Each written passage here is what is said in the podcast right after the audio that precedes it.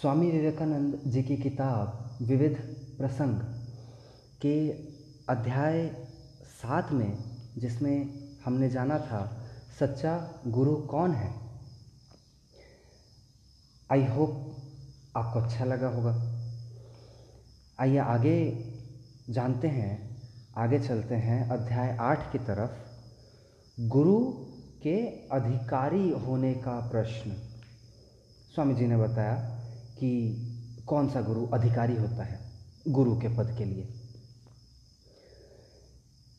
एक वार्तालाप में स्वामी जी ने बलपूर्वक कहा, अपने व्यापारी हिसाब किताब करने वाले विचारों को छोड़ दो। यदि तुम किसी एक वस्तु से भी अपनी आसक्ति तोड़ सकते हो तो तुम मुक्ति के मार्ग पर हो। किसी वैश्या अथवा पापी अथवा साधु को भेद दृष्टि से मत देखो। वो उल्टा नारी भी जगन माता का ही रूप है। सन्यासी एक बार, दो बार कहता है कि वो माँ है। तब वह फिर भ्रमित हो जाता है और कहता है, भाग यहाँ से। अरे व्यभिचारिणी उल्टा नारी। एक क्षण में तुम्हारा सब अज्ञान तिरोहित हो सकता है। ये कहना मूर्खता है कि अज्ञान धीरे धीरे जाता है। ऐसे भी शिष्य हैं जो आदर्श से च्युत हुए अपने गुरु के भी भक्त बने रहते हैं। मैंने राजपुताने में एक ऐसे शिष्य को देखा है जिसका गुरु ईसाई हो गया था। पर फिर भी जो उसकी दक्षिणा नियमित रूप से दिए जा रहा था। अपने पश्चिमी विचारों को छोड़ो। एक बार जब तुमने किसी गुरु विशेष में विश्वास किया है तो संपूर्ण शक्ति से उसके साथ लगे रहो।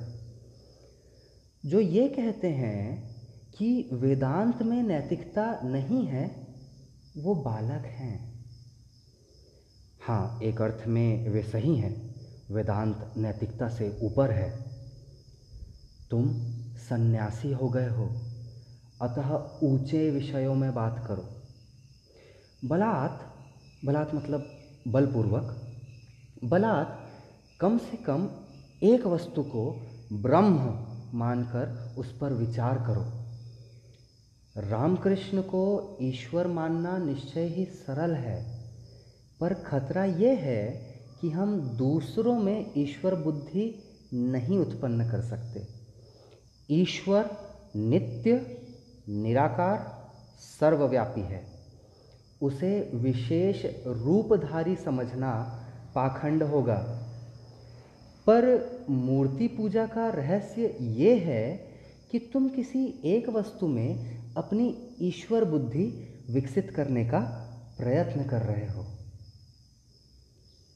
अध्याय आठ समाप्त। आप सुन रहे थे अंकुर बैनर्जी को। धन्यवाद। आपका दिन शुभ हो।